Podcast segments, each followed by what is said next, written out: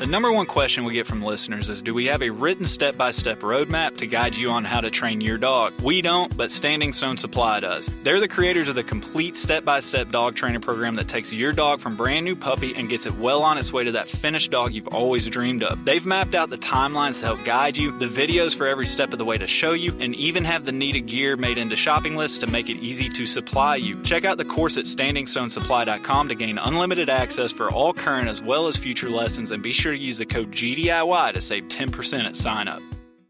As someone who constantly travels to new locations out of state to hunt, I have to rely on map scouting before I even get in the truck. onX Hunt Maps makes it super easy for me to plan out my trips as well as track my success while on the trip. The offline maps, along with the tracking feature and ability to add pictures to my waypoints, means I can always reference old trips and hunts to better prepare for the next. When planning your next hunt, be sure to use onX to put you and your dog in the best situation you can. Use code GDIY20 at checkout to save 20% and know where you stand with OnX.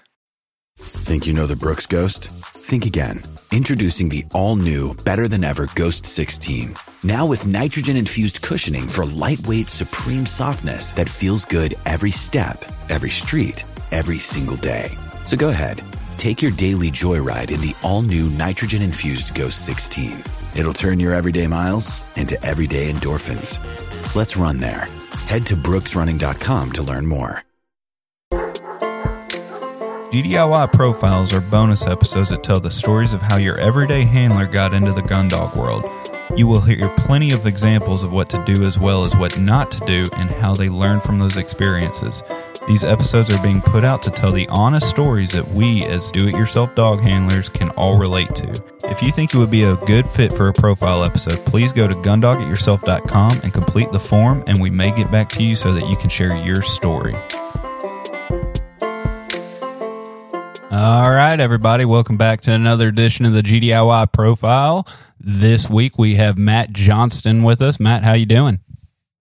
Good. How are you guys today? Living the dream as always. Can't complain. So go ahead and start off with what we always start off with. Tell everybody where you're from. Right now, I live in uh, Massachusetts. Unfortunately, uh, I was born and raised in the little town Hermon, Maine. So I'm living it up in the big city in Massachusetts, unfortunately. But why unfortunately? I'm a, I'm a Red Sox fan. You can't say unfortunately about that. Uh, well, I, I like the woods a whole lot better than the city. So fair enough. Yep, you got you got me there. I would definitely agree with that. And even though I'm a Red Sox fan, I'll still take the woods over it. So, uh, how long have you been in, in Massachusetts? Uh, roughly three years now. Okay, so, so, how long have you had a gun dog, man? Well, my first gun dog was when I was 17. He was a Basset Hound Australian Shepherd cross. You got to be kidding me. no. What What'd you hunt with him or her? He. Uh, so he, old man Jethro, that's his name. Nice. Um, we uh, I wanted to train him to be a squirrel and raccoon dog, but he refused to bay at the tree. He would just sit there, and this is before I could afford a GPS collar. Yeah. So he'd just sit there, and I was like, "What am I supposed to do now?" So you're like, "Well, he's treed, guys. I can't hear him. I just, I just don't know where he is." exactly. So I after uh, my grandfather took me out partridge hunting up north, it was December 31st, so the last day of Maine season, and I got stuck retrieving some grouse in like nine foot tall uh, snowbanks. Yeah. And at that moment, I realized I need a dog to retrieve these birds for me. Yep, absolutely. So, yep. So I reached out to uh, a local some of my local uh, bird dog people, and I got hooked up with some some spaniel people who do uh, spaniel field trials. And uh, I showed up one day to one of their training days, and just me, about 18 year old kid, just showed up in a little 2000 Chevy Lumina with a old hound dog in the back. They all thought I was joking. when I, I pulled them out and they're like, oh, wait, uh, I don't think that's going to work. I don't think that's going to work. But they threw one chukar out in the into the field. He went out, he flushed it, it went straight up. He sat on the whistle. They shot it, and he went and brought it back to my my hand. And they're like, Wow. "Well, Old man So, Jethro like, "What do you coming through. I know." Holy So cow! I, they're like, "Why do you need us? Why do you need us?" I'm like, "Well, he he kind of eats the birds uh, if if he wants it." So oh man, so, so so did you did you end up uh, doing any more coon hunting and squirrel hunting with the dog, or did you just stick to birds at that point? I just stuck to birds, and then we reached we branched out to uh, waterfowl hunting with him. He can. Uh, when I got done with, I retired him. Um, he's ten years old now. Uh, he could retrieve everything from Canadian geese to the small woodcock up in Maine. Now we're still talking about the Basset Hound Aussie Australian Shepherd cross. mix, Yep. right? Okay, I just wanted to make sure I didn't zone out and we are talking about a a Labrador Retriever or something. That's crazy. this dog's retrieving stuff for you, and we'll even tree fur Yeah. game. He just won't. Did, Bay. did you put them through a, a retrieving program to train them to do that, or was it just exposure and, and enough repetitions? He just figured it out. Uh, a little bit of both. A little bit of both. I also uh, reached out to some retriever people. Um, joined a retriever club. Um, they they talked me into after a little while. His only flaw with that dog was he refused to swim. So I said I was getting into duck hunting more. So I decided I needed to get a dog that could swim. So mm-hmm. I reached out and got a, a Labrador Retriever and then she was just supposed to be a meat dog, a hunting dog, and then I just I got hooked up with some UKC hunt tests, and six years later, she's titled, um, season titled, upland hunter title, and I'm a judge for both uh, levels of the HRC. Wow. So That's what I love about this world is you you go from having a very atypical breed to get into the gun dog world and even the point where you go try and find help training the dog and you get laughed at and then they kind of open their eyes and then next thing you know you you you're sitting here a judge in different organizations and training an actual you know quote unquote hunting breed dog, but it was the the mutt, for lack of a better term, that really got Yeah. you into this. absolutely, and I wouldn't trade a single day in the woods without him. I wouldn't trade any of those days. Man, that's so cool. good- he is. Yeah. And then I I was foolish, and now along with the lab, now I went to the dark side and got a Llewellyn setter. Nothing wrong with that, man. Uh, wow. So you've you've kind of hit every every avenue of this thing. Uh, how old's your setter? I'm a glutton for punishment. Okay? he he's now uh, he'll be three actually next week, and we actually he does AKC uh, pointing field trials. We might dabble in some hunt tests with him, and we actually did NAVHDA his natural ability. He scored a prize two uh, 108. Um, he just didn't he wasn't on his A game for the track that day and and we're working towards a UT for next year with him. Very cool, man. So So you're uh, if you follow your your history, you'll end up being a NAVHDA judge as well. It seems like anything you get into, you're just full bore into it, man. yeah, it's there's only one way to do it and you have to do it right, you know? Yep. I agree. So- 100%. So after training a scent hound cattle dog mix to grouse hunt, and now you have your normal Labrador and setter, which do you prefer hunting in the woods behind? Uh versatile versatile wise, uh I'd have to take my lab, uh, to be honest. Okay. she she I it just can't beat a good flushing dog and she'll she by nature she's more of a upland dog than a waterfowl dog. She just goes crazy when she smells woodcock, and we can limit out in wood. One time, this is just a story. Go One time we limited out in Woodcock, which is three in Maine, um, in 15 minutes. That one spot we went to. It was literally, we jumped out of the truck, we went five yards, she flushed one, bang, she sat on the whistle, went out, picked it up. We went another 25 yards, flushed it, bang, picked it up, and then on our way back, bang, picked it up, and and then we flushed like 12 more woodcock that that one session right there. I was about and to say it was those, just me. those are the mornings that you wish the daily limits applied per dog, not per person. Absolutely, and it's the one day I didn't have anyone with me. That's Well, that's why it happened. Yeah, exactly. I They mean, weren't she got good contact. no, absolutely.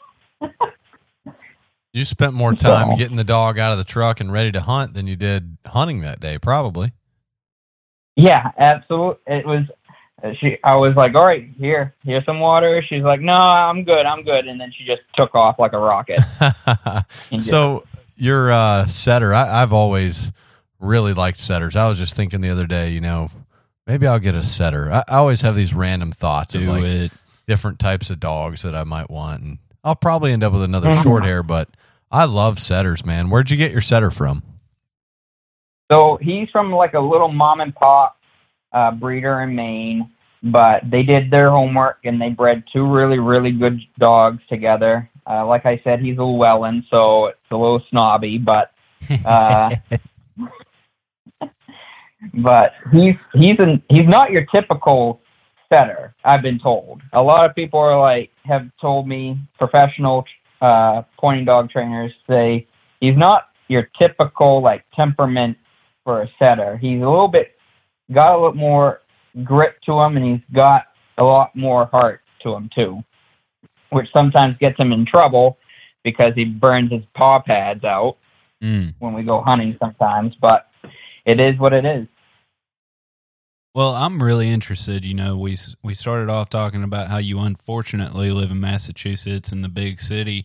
I want to know what it's like on a daily basis to have three completely different style of dogs and how you train for them. And and I don't know if when you said that you're in the big city or if you're actually in like downtown Boston or something. But you know, walk us through how you you maintain a, a good, consistent training regiment for all all the different style of dogs that you have while living in a city. Yep. So, like I said earlier, um, Jethro's in retirement. He's living it up with my parents up in Maine right now. So he's he's done. He's done his duty. He he might come out once in a while. I also guided a shooting preserve up in New Hampshire, so I might bring him out of retirement just for just for fun. Um, but now we have the lab the setter, and then my wife has uh, her own lab, and then we also have a Dutch Shepherd, which I don't recommend anyone getting a Dutch Shepherd. they're they're little, they're crazy. Well, They're- I think you guys might be a little crazy too, living in the city with four dogs. I mean, like Nick was saying, how on earth do you make that work? How, uh, you just have to dedicate time, and you just it's a lot of not really when you're training with them. It's not trying to m- physically drain them. It's to mentally drain them and get them mentally tired.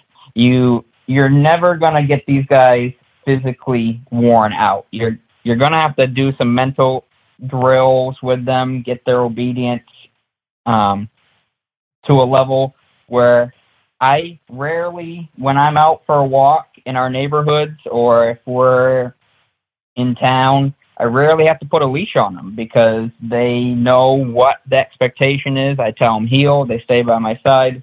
They just know what how to shift gears, and you just have to maintain it. It's just like everything you put in the reps, you put in practice, is what you get out. Yeah, absolutely, man. Uh, I've spent, you know, a lot of days trying to just run my dog to wear him out, and it works. You get home and they lay down in the kitchen floor, the living room floor, and they're just worn out. But for five minutes. yeah, thirty minutes later, they're Yeah. ready to go again. And Absolutely. I've also taken him around the neighborhood and healed him, and you know provided plenty of distractions. And fifteen minutes later, he's he's still like, okay, I'm worn out. I'm emotionally exhausted right now. you know. so I agree, man. You can't just wear him out physically. You got to provide some mental stimulation as well. So what Yep. what kind of training grounds do you have? Do you have a backyard that you can easily go to, or do you have to go to a a park nearby, or do you have just good training grounds within an easy commute? You know, walk us through that. Living in such a a big city and high populated area. Yeah, it's it's kind of tough sometimes. I live in so if anyone wants to look on the map, I live in a town called Burlington, which is a couple as the crow flies about 15 minutes north of Boston. So it's kind of suburbs, uh, but still heavily populated. Um, I I was blessed. We have a nice yard that if I want to do T pattern or any of that kind of stuff, I can. I have just enough space or if I want to work the setter on um, doing some search drills for practicing for the UT duck search, I can hide bumpers all through the the cover and stuff like that. And we're also blessed to be right at a dead end street where there's it butts uh, conservation land. So I get to go out there. It's about 25, 20, 25 acres. Uh, we get to run the dogs there, and I get to do some drills when I have birds when it's possible. Um, but as far as like good training grounds to do to really stretch the lab out, it it's kind of tough. I recently did join a new uh, lab club uh, in that's based in uh, Massachusetts, but I, have, I still have to travel 45 minutes one way to get to those grounds. But it's it, it you have to put like I said, you have to put in the time and you have to put in the effort to get the results you're looking for. Right, and you've proven over the years that you don't mind doing that. Everything from training a dog that people said was a waste of your time to becoming judges and putting titles on your dogs and just like Adam was saying, kind of a glutton for punishment for having four dogs in the house and the Dutch Shepherd journey. I'm sure that's pretty interesting. Yeah, she's our oddball. She's uh she uh we call her our rescue dog. Uh she she at 8 years old, she has as much if not more physical energy as my 3-year-old setter. So they're perfect together. They just run circles around each other. Whereas my my lab and my wife's lab, they could care less and they have all the self preservation in the world. Whereas those other two, they don't. Yep. Yeah, well, I mean, I, you know, I say you're a glutton for punishment, and maybe you're crazy for having four dogs, but it's very evident that you're you're committed to your dogs, whether they're just a pet or you know a hunting dog as well. So I got to know, man, real quick. Back back to your first dog there. Did you get him with the intentions of hunting him, or did you get the dog and then kind of decide, you know what, let's let's try to hunt with this guy? Yeah, it was. I was on the fence. I was like, what should I do? Because he was, at a, as a young puppy, he was super intelligent. So you take both those breeds, they're both intelligent breeds, the Basset Hound and the and the Australian Shepherd. It's just their work work ethic is different.